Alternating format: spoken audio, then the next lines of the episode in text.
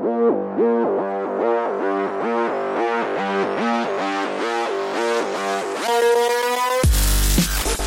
right, everyone. I am here with Pablo Martinez and Carlo Rodriguez from Klustera, uh, live once again from NYU Future Labs and the AI Nexus Accelerator. Uh, guys, say hi. Hi. Hi. Hi to everybody. Hi, everybody. Um, so let's just jump right in and have you tell us a little bit about Klustera. What are you guys up to? Sure. Well, we we started as a retail analytics company, like enabling. Carlo and I worked at a marketing innovation firm. Okay. And and we were wondering what could happen if uh, Walmart had the same data that Amazon has. How could they grow their businesses? And and the pursuit of that uh, response took us to where we are now. We uh, track people's movements on physical spaces based on their anonymous Wi-Fi signals Okay. and and we got some traction in that space but then we found out we realized that that wasn't like where the value resided right? Like just by tracking the people. What we understood uh, like working with some of the major players in the market in mexico such as uh, anheuser-busch walmart and Volaris that is a very large airline there is that the real value resides in um, delivering relevant advertising to the to the users based on their behavior in the real world, and that's uh, where Klustera is now at. So you're not no longer focused on the Wi-Fi movement element of it, or is that still part of the? Still part, It's a in- building block. Yeah, it's a building block. But instead of using the selling the data as a dashboard or something like that, Mm-hmm. we use that data to uh, correlate the, the behavior of the people with their profiles based Mm-hmm. on the data that we get, and then we target those people. Okay.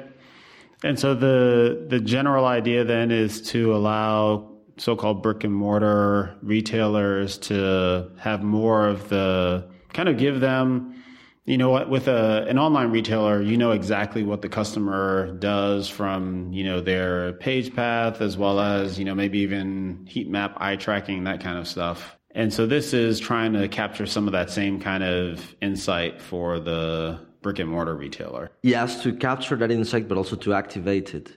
Okay. Right? We realize that, uh, for example, Google and Facebook, they're massive companies, which their business model resides just in, in one simple idea. that Right. is to make advertising more relevant to the people. Right? Mm-hmm. And that's why they're so big. But uh, they are just like online to online. The things that Right. you do online, they they get transformed into online advertising. But no no company yet has uh, really tackled, really nailed the how to take the offline behavior of the people and translate it into online advertising, which is important because advert, online digital advertising is growing like two, di- two digits per year since uh, I remember. So it's gonna get just bigger, and companies need that data to to better deliver their campaign. And so, are you telling them? You're telling them with the data that you've collected, um, who to target. Um, but what else are you telling them? Are you telling them how to target them, where to target them, or uh, are you? Um, and are you providing a, an advertising network, or are you telling them which advertising networks to use? Tell me a little bit more about how a customer uses what you're providing. Sure. Well, uh, first I'm gonna give you like a glimpse of how, uh, how the solution works, and Okay. then I'm gonna let Carlo like go a little bit technically deeper. Okay. What we do is to we interpret the we hear the the Wi-Fi uh, signals of this of the smartphones. Right. They have uh, um, all the audience must know that the MAC address is like the anonymous device ID. We hear that and we can pinpoint where is that uh, device uh, located in a very very accurate um, way. Like instead of uh, geofencing that has a 500 meter like uh, accuracy, we have uh, a 10 meter accuracy. So so that's the first thing. Second, as uh, people well uh, gathering a lot of data from the city, like the Google car does. We also map out the whole city, but the routers in the city.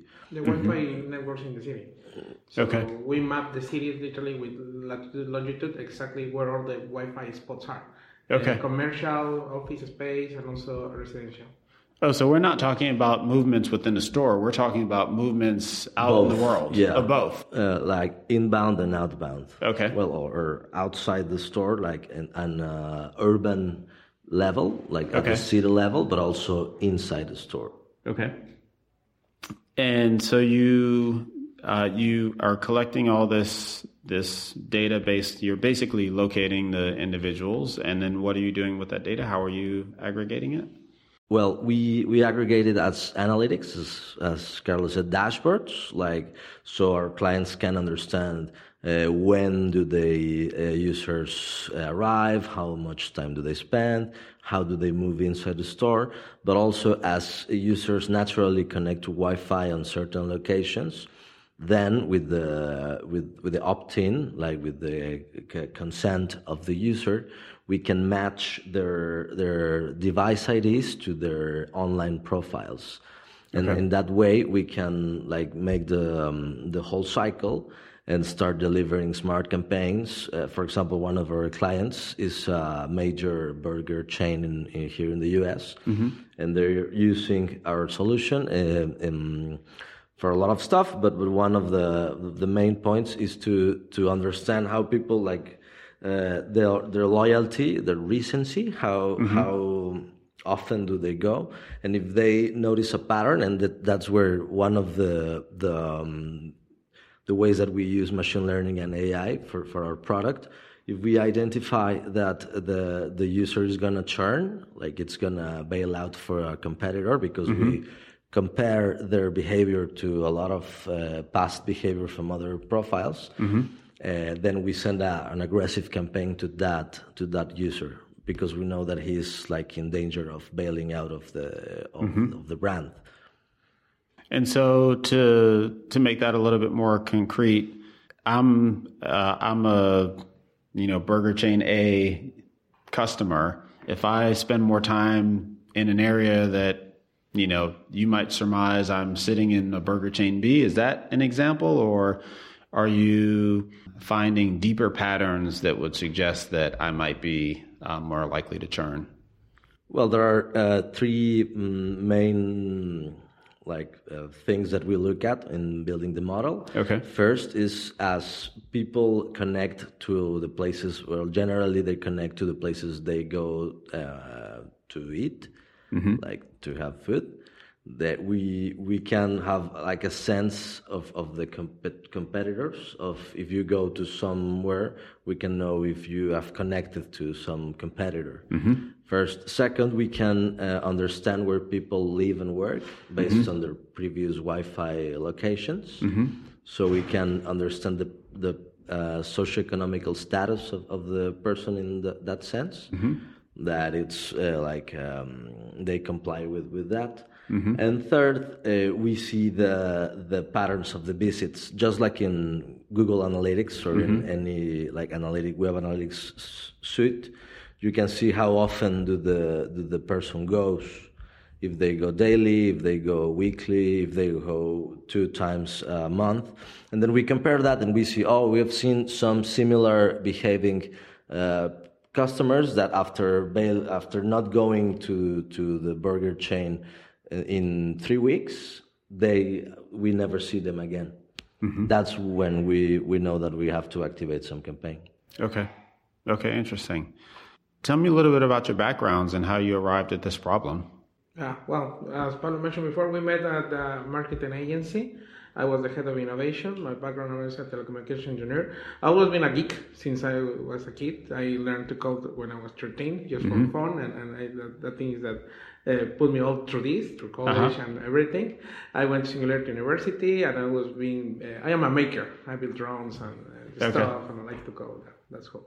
That's Okay.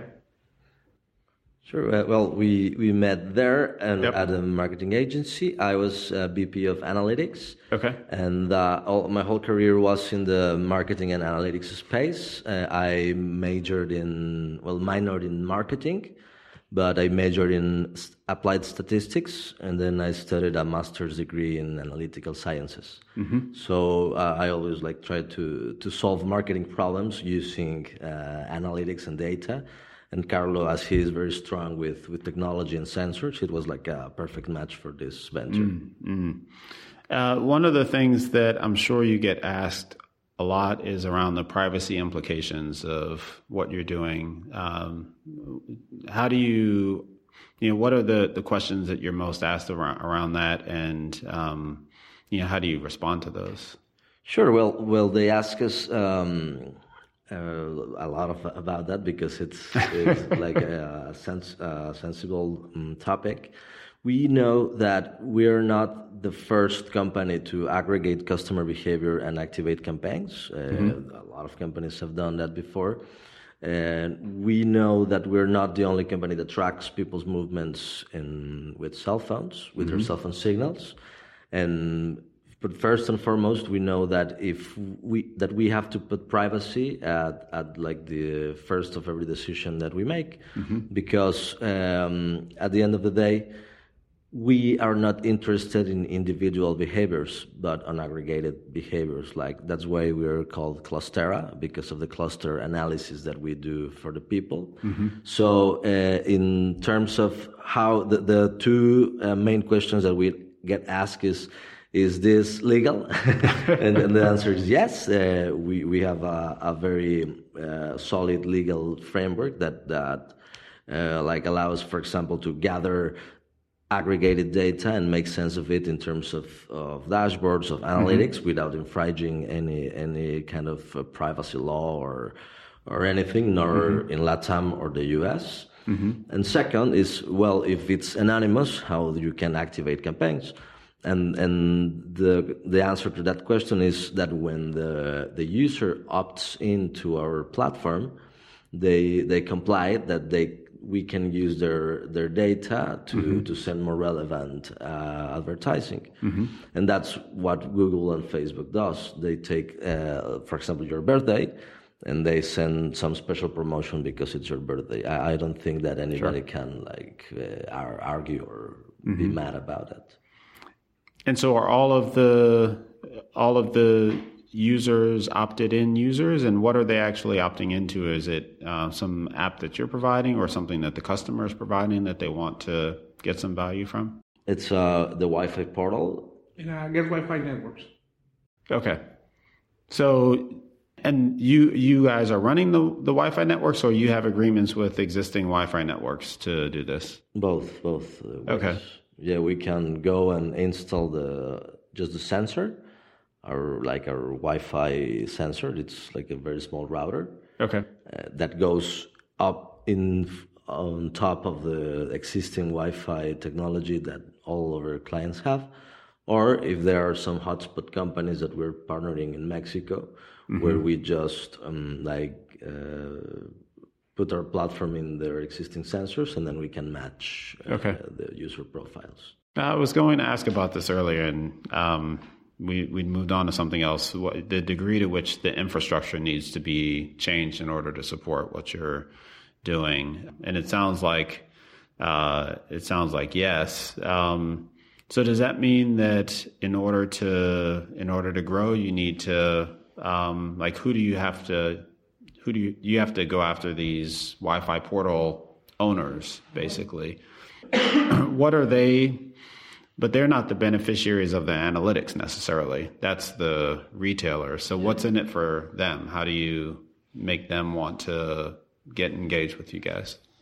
Well, first we give them the ability to to better serve their clients without spending more, like without because they give a very like simple dashboard, simple analytics of the Wi-Fi, and we tell mm-hmm. them, oh, if you if you put this code in your in your portal, then you will be able to to give a better product to the client that is paying you, mm. and you don't have to pay anything. Okay, it sounds like a interesting and complex ecosystem. So you got the portal folks that they maybe are their class, their client is like Starbucks or yes. some com- someone that's hosting that's providing at their location, uh, and then you guys are trying to use the data for the retailer. Well, just in the case of the retailer or small chains, they already are providing Wi-Fi to their customers, And in this case, these chains they also well we get on top of what they have, and in this case, this many a chain always have hundreds maybe uh, locations, and that's how we also work. Ah, okay. Okay, makes sense. Um, so uh, maybe a little bit more on how you're using machine learning and AI to solve this. What what kinds of you know techniques and approaches come into play to solve this particular problem? Well, this, as I mentioned before, this, this uh, you see that part of the analytics is a building block towards the, the end product that is clustering out audiences, create, create, Right. create targeting uh, profiles for the people. In the case of the analytics, literally to measure people, we need to identify which, which people is a visitor of the place and a passerby. Since from that perspective, we need to classify those those those uh, uh, type of customers. Uh, the raw data that we get is a very messy, da- messy data because it's a lot of data that is coming from the cell phones. It's literally signals from the cell phones, Uh-huh. and we use uh, models to classify which one is in the store, which was was passing in front of the of, of the store, and then after that uh, classify them in buckets. Like okay, this is a newcomer, is a, a returning visitor, etc., etc. Yeah, and also to predict future behavior. We we get uh, that uh, asked a lot. Like, where is the AI on what you have? Because in some other companies, it's very straightforward. Right. However, in in ourselves, uh, we think like ten years ago, maybe it was, or t- twenty years ago, it was very uh, hot to say you were an internet company. Sure. And now it's very hot to say we're you're an AI company, and we think that that it's gonna like the how, how do you say that? Like it's gonna um, permeate in the in, in all companies. So maybe in one or two years, it's not gonna make sense to say that you are an AI company Sure. because everybody is is doing that. It's like you say. I'm an electric uh, elec- electricity energy company now, Right. right? Like just because you use electricity, It's, it's a tool. You see, it's, it's a Right. tool. Yeah, yeah. if You are in the tool business selling pickaxes. Well, you sell pickaxes. In this case, we use the pickaxes to build stuff. Right. Right. And the folks on the that listen to the podcast like to hear about what kind of pickaxes you use, and it sounds like clustering is a big You- uh, one of the big pickaxes. You, you want me? You want me to get really technical on this? sure, sure. Well, if you see, we have many, many, many uh, branches here. First of all, is that the, all the all the data is coming. For that, of course, we also use the cloud. Otherwise, we don't have any any any on-premise stuff. Uh-huh. And then, uh, first of all, all these uh, cloud go through a data pipeline that is run on Spark. On Okay. We use two classifications: is uh, logistic regression and a decision tree. And based on that, What was the first one? uh, lo- logistic regression Logistic regression. Got it. and a decision tree, and, we, and with that we get to the uh, analytics side and, and the first cluster. Let's say that, about that. Mm-hmm.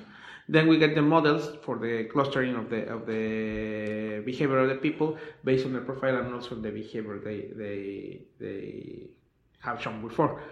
That's Yeah, that's my favorite part because we started using like hierarchical clustering, mm-hmm. but then we we started pioneering with a technical, not pioneering, but using a technique called self-organizing maps. Hmm. That that it like takes the, all the features of the of the people and like makes like like a self-organizing map. It's like a technique uh, used more for like machine vision Okay. where we're using that to to make sense of all the the information of the of the data of the users and gather them into very more more smart or smarter uh, segments that if we use just uh, plain clustering. Okay. Oh, interesting. Interesting. Yeah, and also we have different layers of information that we get from the people. In the case of what is just analytics, well, it's just an ID, it's your MAC address. The MAC address doesn't say anything about you. Right. That's why we are legal because it's not personal identified information. The MAC address doesn't give you the name, doesn't give you the phone number, doesn't give you the email, doesn't give you anything, just the brand of the phone. Uh-huh. Well, well, Okay, well, how do you behave inside the physical place? But in the case when the people opt in in this in the Wi-Fi spots, we ask them to put an email, or in this uh, many ninety percent of the cases, uh, Facebook login, social login. Okay. And once we get the social login, we can we can know the gender, the birthday, Right. and the likes. What pages do they have liked before, and based on that, we can literally create a really good profile of what about Okay. about you, because okay, if I see you in a hotspot that is in a brewery or in a coffee place, and then I see you in another city, etc., etc., is is literally uh, reflecting your behavior, Right. And then with, with those clusters, with those audiences, is where the way we make business. Okay. Oh, great. Uh, well, that's exciting stuff. Can you maybe share anything else you'd like to add, or maybe you can share how folks can find you and learn more? Sure, it's um, well. That, first, that we're uh, very thankful for the interview, and we're very excited to be in this space and in, in New York. I think it's a very thriving scene, and uh, that uh, for all our listeners, that uh, we would like to to tell them that yes, there are a lot of uh, there's a lot of hype uh, in the space and like we we we were marketing themselves are yes the machine learning company but nobody understood that and then uh, when we started solving the problem using all the picks and, and, and tools and, and hammers that Carlos said that's when mo- things started moving around. So so maybe like have uh, this change of of of um, perspective about the mm-hmm. AI in on startups. I think that's that's mm-hmm. important. And we we're based in Mexico City, so you can come visit us any anytime you want. Mm-hmm. And uh, we are at Klustera, K L U S T E R A dot com. Okay, great. Great. Well, thanks for being Thank on you the very show. much, Sam. Thank you.